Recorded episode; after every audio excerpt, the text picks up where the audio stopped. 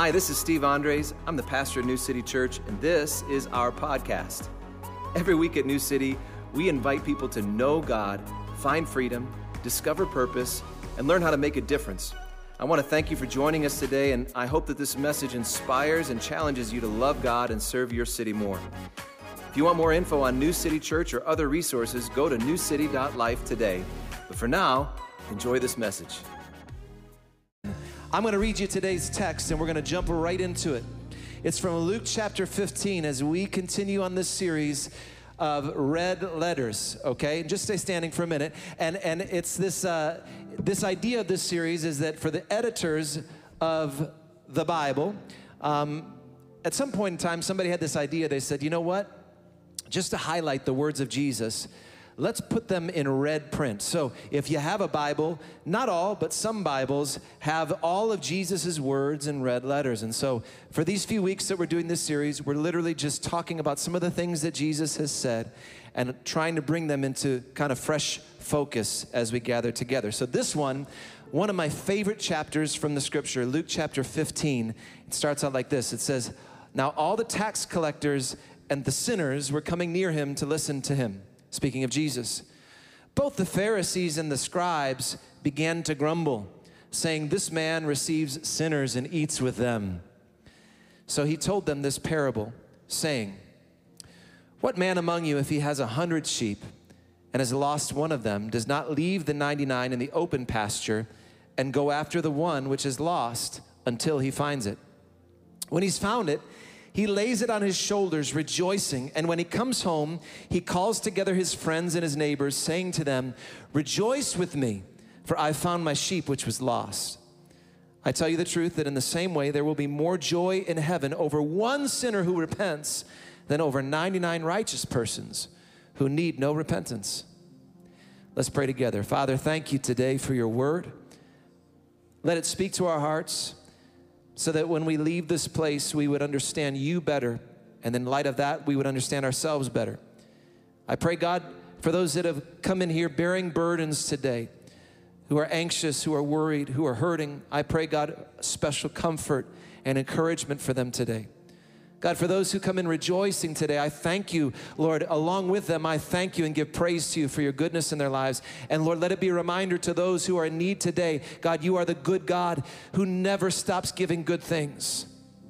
All in due season, your word says that we reap a harvest if we don't give up.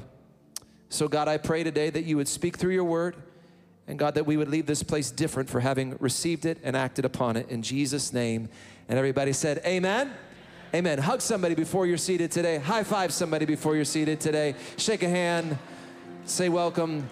Glad to have you here.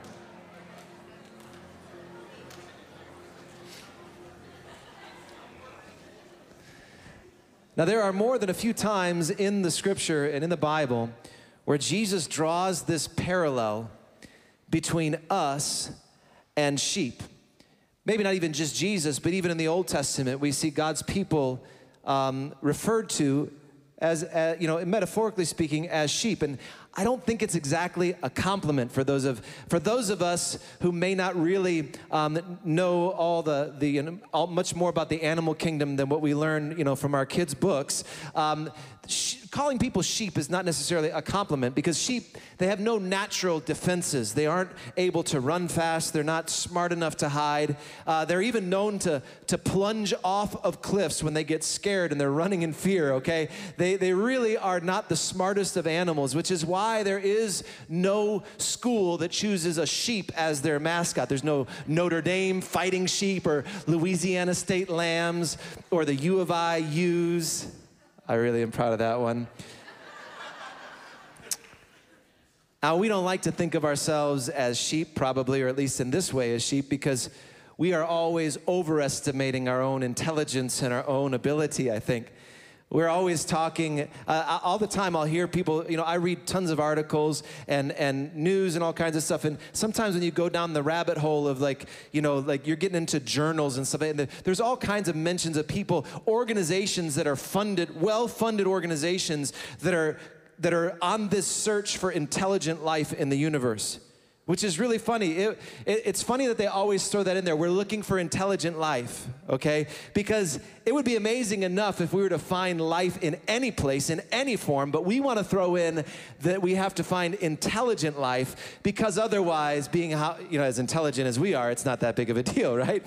And so it's as if we finally were to land on Mars and find some colony there of living creatures. We would radio home and be like, Houston, I'm sorry. It looks like these folks are wearing Packers jersey, jerseys and using vape pens. And so I think we're going to have to keep looking for the intelligent life. Like that wouldn't be enough just to find something alive. We like to think of ourselves as pretty smart. The truth is that the Bible says that all of us um, have become more stupid because of sin. I know that that sounds a little bit blunt to say it that way, but it's very true. And I can point to it in my own life, and I can point to it over years of pastoring, seeing how people get dumber. We all get dumber because of sin. And sin will have that effect on our lives. Jesus, I think, is kind of driving at this idea because this sheep that in this story that he tells has wandered in the same way that all of us have wandered and become lost. This is what he's referring to. He's got a group of religious people who are judging him for, their, for being there and reaching out to those who are considered sinners in the community, traitors, people who have who basically disregarded God's laws, and, and they're, they're criticizing Jesus for reaching out to them. And he says, Let me tell you a story about a sheep that wanders. And he's clearly referring to all of us in our sin. There's a scholar named Kenneth Bailey who's written some amazing books, my favorite of which is a book called Jesus Through Middle Eastern Eyes. In it, he writes, uh, he's a scholar, he's a, a, a first century Middle Eastern cultural scholar. And so this is kind of his specialty, and he's talking about the culture in Jesus' day and how Jesus' listeners would have heard this story and understood it. And He talks about how shepherds in Lebanon at the time you know, would say that once a sheep gets lost, it tries frequently to hide under a bush or, or a rock, and it will just literally sit there because it's realized that it can't find its way home and so it will just hide and uh, you know quivering and then bleating making that sheep noise that sheep make. And and the idea is this that once that sheep is lost it will not be able to find its way home. And the shepherd has to locate it as quickly as possible or its bleating might be heard B L E A T I N G, bleating, might be heard uh, by, a, by a wild animal and, and fall prey to that wild animal. Once it's found, Bailey says that it's usually too traumatized to walk and it has to be carried back to the flock or to the village by the shepherd. So, to Jesus' hearers, this story would have had the ring of truth, right? Would have made perfect sense. He says, Who among you who has lost one of these sheep? You only have, you have nine, you have a hundred sheep, and one of them goes missing. Which one of you would not leave the 99 to go find that one? Now, I'll say something here that I, I really have said for years, and I want to I want you to listen carefully to this because it's true in reference to our wandering that sin will take us farther than we want to go, keep us longer than we ever intended to stay, and cost us more than we ever wanted to pay. That's, that's the nature of it, right? this picture that's familiar to Jesus' listeners is, is, is a powerful one. And Jesus is telling it, this whole story, in the presence of people who consider themselves insiders and people who know they've been branded as outsiders.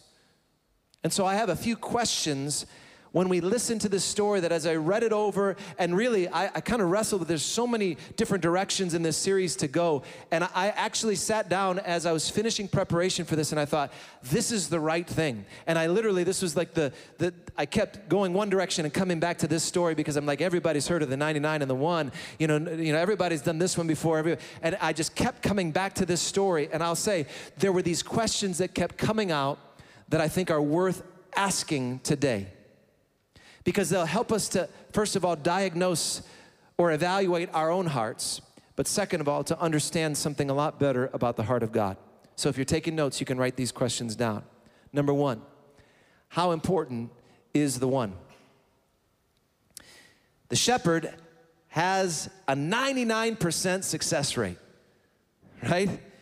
But he's still not satisfied.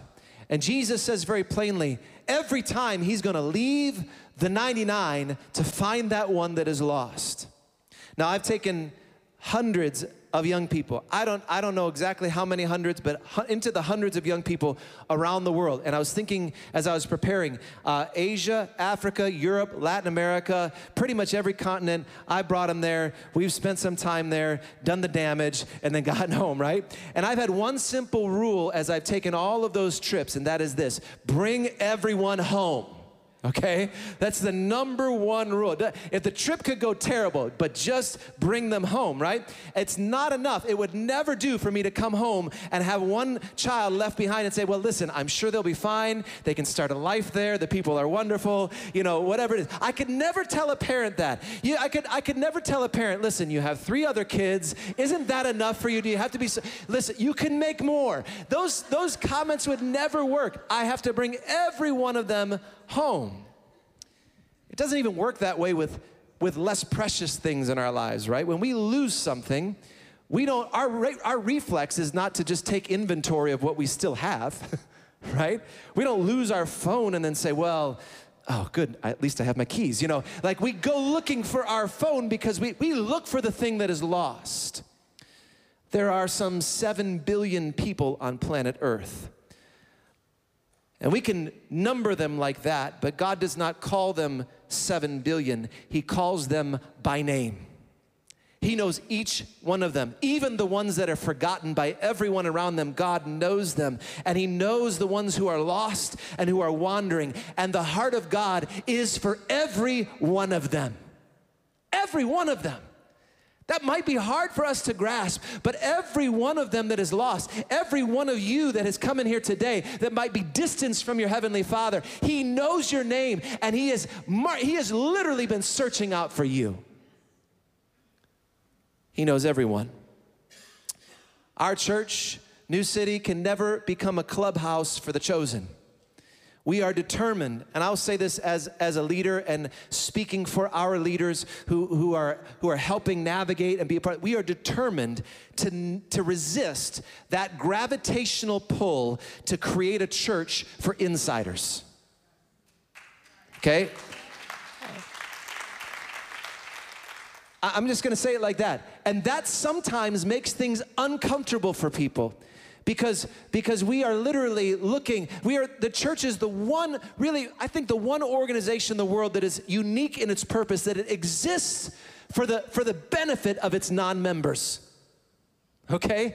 We literally are here to be a blessing to our city. We are literally here to swing wide the doors and welcome all who would want to come and be a part of what God is doing here. We exist for the benefit of our non-members and we will resist that that that natural tendency in us as human beings to create a club for insiders. That is not what we're going to be about because that's not what God is about. Jesus says, You have a hundred sheep and one is missing. Which one of you would not go out and search for that missing sheep until you find it? So, number two question How long is your until? How long is your until? I talked to an elderly woman once. We, we were striking up a conversation, and, um, and you know, we're waiting for, waiting for something, and the conversation turned to her family, and uh, some questions about. And it's always interesting to find out uh, about when you're talking to somebody who's just had that many trips around the sun, you know, to find out about their life. And she just kind of began to talk a little bit. She said, I met my husband 60 years ago. And I said, wow, really? How, how, how did you guys meet and how did you end up getting married? And she said, well, he asked me to a dance and I said no. But he was persistent. And eventually we got married. And I, I had ask her, what do, you, what do you mean he was persistent? And she said, Well, I had told him no, but he, he just kept coming over to my house unannounced. And then eventually, you know, we, we got married. And I thought, this is, this is how much things have changed in that amount of time. Because can you imagine what that would be like today? There's a lot of single folks house. If you were to ask some girl out and she was like, no, thank you, and then the next day you were just standing at her kitchen window, like, I, I found, I found you. and you just continue to, that is, today, that is a restraining order waiting to happen. 50 years ago, it was a love story, you see? But it's a great illustration of persistence.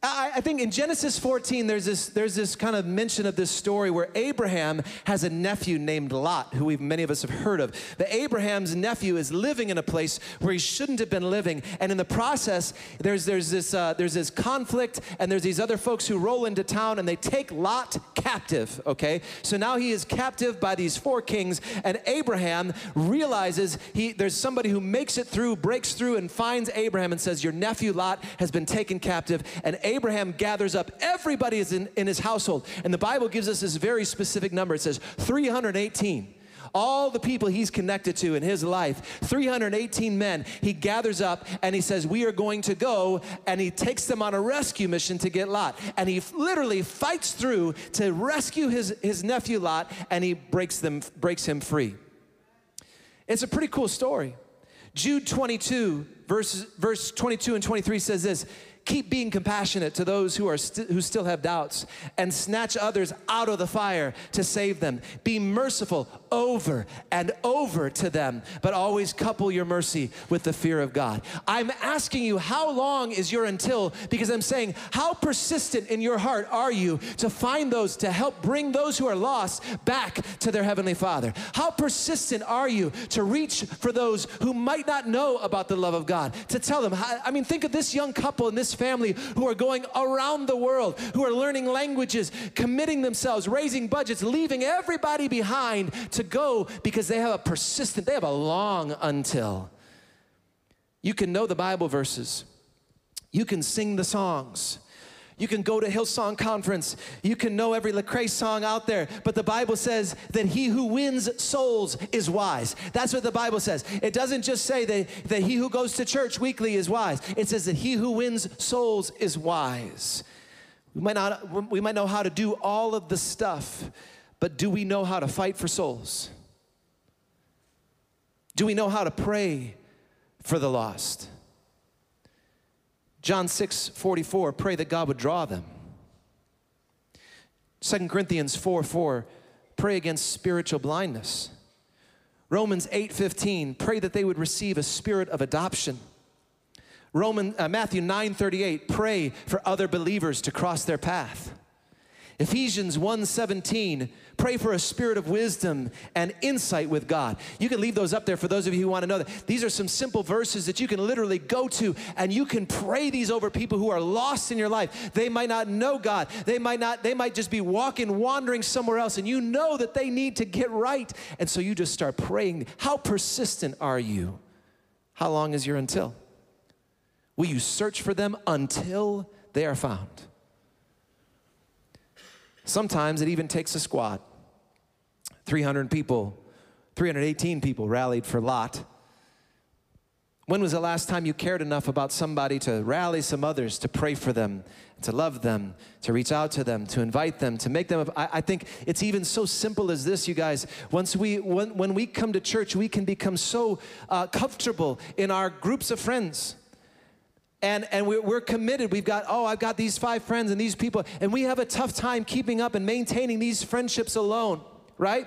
Let alone somebody new that we would welcome in and make them a part of our life, a sincere part of our life. So it's easy to say, Hi, how's it going? Great to see you at church. But it takes much more persistence and it takes much more effort to invite somebody into your life so that they can actually walk with you on the way to Jesus, right? So they can actually walk with you in a relationship with the Lord. But that, I believe, is what God has called us to do. The people who are soul winners that I know in my life, they always make time for people who don't know Jesus in their life. They do. And I can tell you, I've even seen, I've even had a few moments of frustration myself. Like, I thought we were friends. Why aren't you making time for me? And then I realized that they are strategic and thoughtful and persistent. And they know that there needs to be space in their lives for people who might not know Jesus to actually see somebody who walks with Jesus, to actually understand what that looks like, and to be encouraged by that. I want to challenge you to do that. Our game plan here at New City Church is pretty simple it's to help people know God, find freedom, discover purpose, and make a difference. It doesn't have to be a weird thing when you invite somebody to church. It won't be as long as it comes from a, a, place of love. It doesn't have to be a weird thing when you challenge somebody or share the gospel with them. It won't be as long as it comes from a sincere love. When people stop loving is when religion gets weird. That's the bottom line. But if it's born out of a humble and sincere desire to see somebody experience the life and the love of Christ, it's going to be fine. Don't worry about it. Here at New City, we say we'll always, we will always, and I know I'm talking about our church. They don't do this every week where I'm like, here at New City. But I, I feel like it's this season where I want to reiterate what it is that we're about and what our commitments are. We will always choose messy over easy when it comes to loving people. Because when you start loving people and reaching out to people, it gets messy. Because we are all messy in some way. You might have come in here today and you are a mess. Let me tell you, you are in the right place okay? The sheep found by the shepherd is too exhausted to even get up. He's a mess. So the Bible says that the shepherd carries the sheep.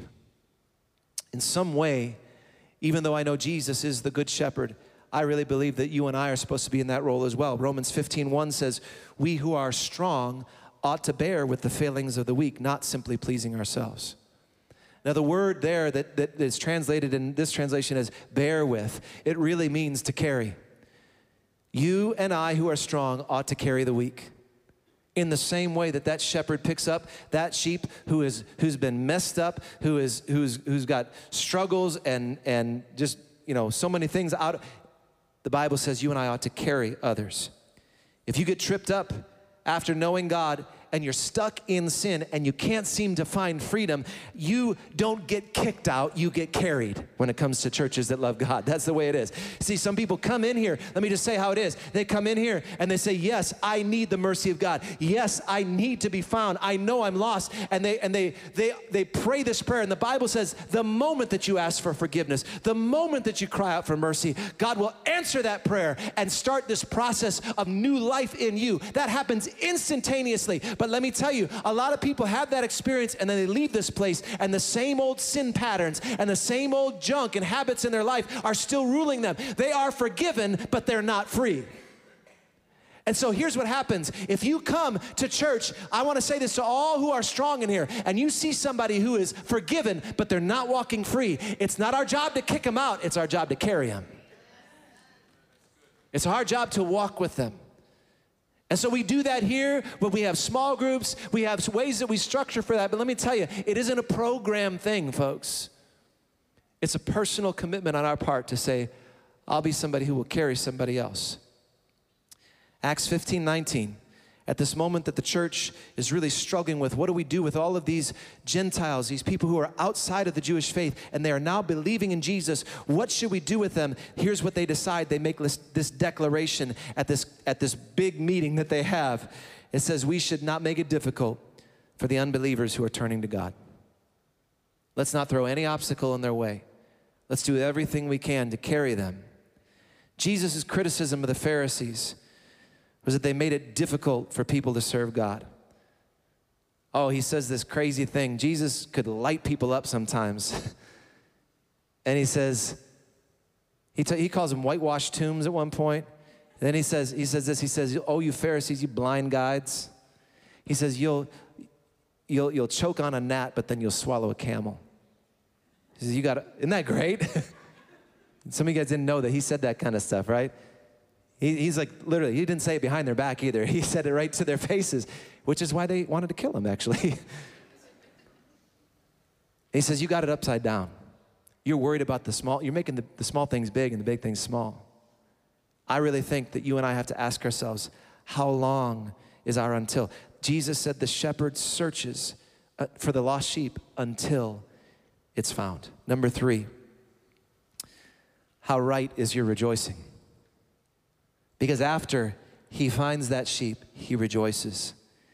He says there's more rejoicing over that one sinner who repents than 99 righteous people doing their thing. I mean, how many times have we, in a church setting like this, for those of us who've been to church for a long time, how many times have we looked around and just felt great about ourselves, right? Oh man, Celeste can sing. I mean, she is amazing. She's fantastic. I let me tell you, I don't even have to play the guitar on here on Sundays. There's so many other gu- guitarists who are better, do a better job than me. I just want to be up here standing next to her. Okay? I, I, love it. We could look around, we could say, Oh, isn't our church, isn't this great? Aren't we doing a wonderful thing? But let me say, we're rejoicing in the wrong thing. If we're just rejoicing in how great our church is, then we've missed the point. We want to be a church where unchurched people love to attend. We, I want this to be a place that anticipates and tastes the joy of heaven. And let me tell you, there's no greater joy on a Sunday morning for me than at the conclusion of our services when there are people who signal to me and say, Yes, I want to come home. Yes, I want to be forgiven. Yet that is the moment that makes heaven rejoice. Our problem, we, for, we forget sometimes what makes heaven pop. right? We forget what makes heaven get excited. But Jesus said, This is the thing that sets heaven rejoicing. Our biggest problem is not that we don't feel bad enough about what's wrong with us. Our biggest problem is that we don't feel good enough about what's right with God and about what God is doing. And so there needs to be a rejoicing there needs to be a sense. Some of you today need to get your rejoicing right because I, I, can tell you, when, when the Bears won last weekend, some of you guys were up on your feet jumping around, but then you come to church and you see Celeste jumping around, you're like, well, that's weird.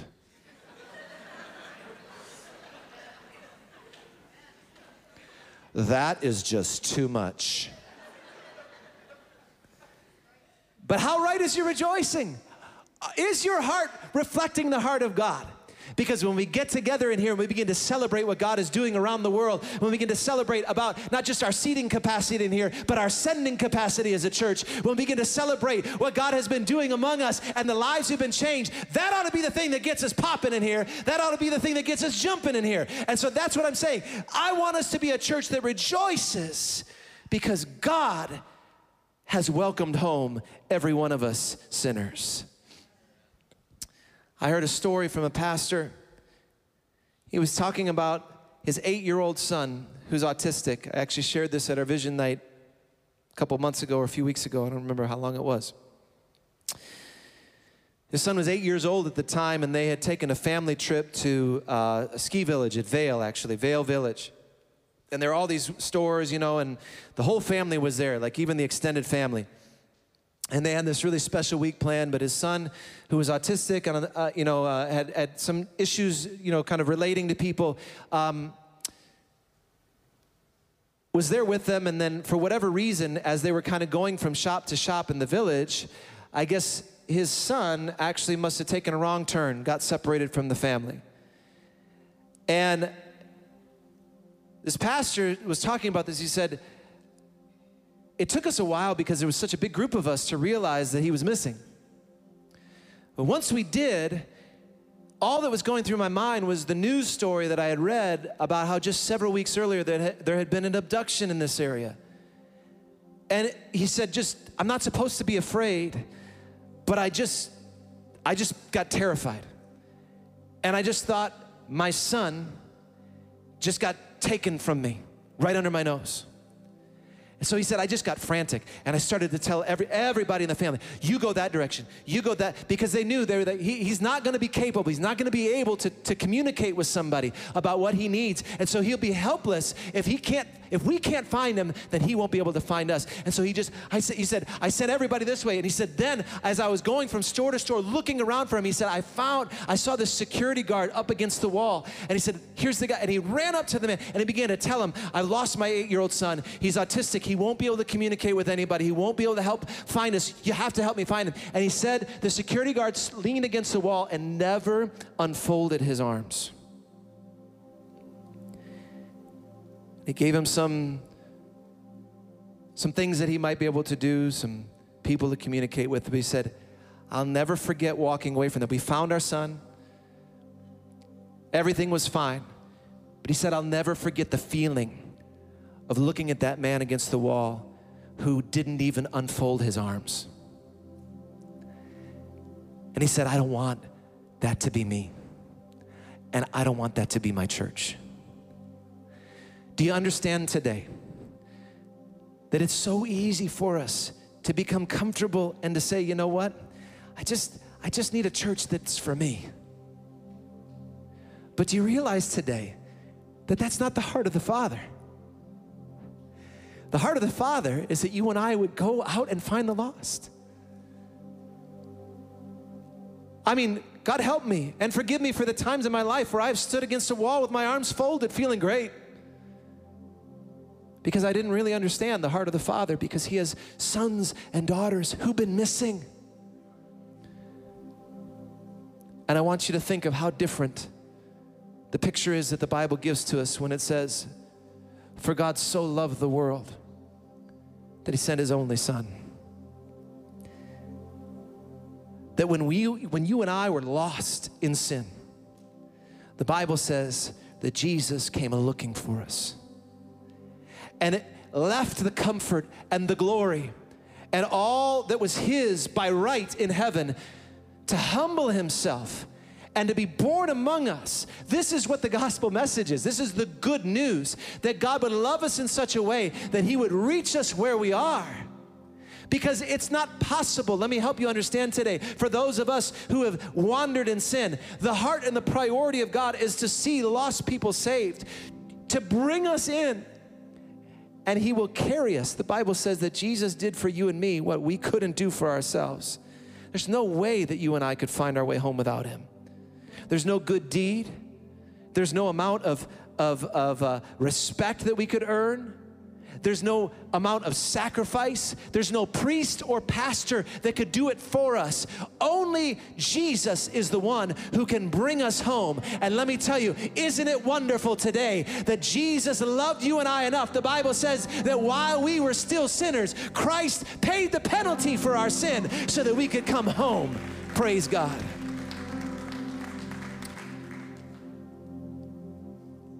I'm going to invite us to bow our heads for just one moment today.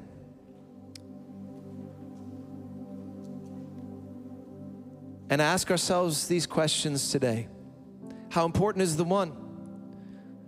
How long is your until? How right is your rejoicing? And some of us today may even feel as if the Holy Spirit is speaking us to, to, to, us today, just telling us, hey, I just need you to unfold your arms today. I know for those that are hurting, for those that are carrying so much weight today, that it might seem impossible to do this. Let me tell you, God would never ask us to do anything that is beyond our capacity to do. And in obeying God, if in your heart you might, if in your heart you need to kind of step out of that comfort zone and unfold your arms to obey Him today, if that's the case, let me tell you, there will be a blessing in it. There'll be grace to be able to follow through on that. I know in this room here this morning that there are some people who, when you really get down to it, you might have realized already. You might have realized before you even got here, or as soon as you walked in the room, you might have realized, wow, I've been wandering and I've been lost. And if that's you today, I'm going to invite you to come home. I believe that your being here today, that this that all of this that's been done here today and this message alone is God reaching to you and you have an opportunity to receive His forgiveness today.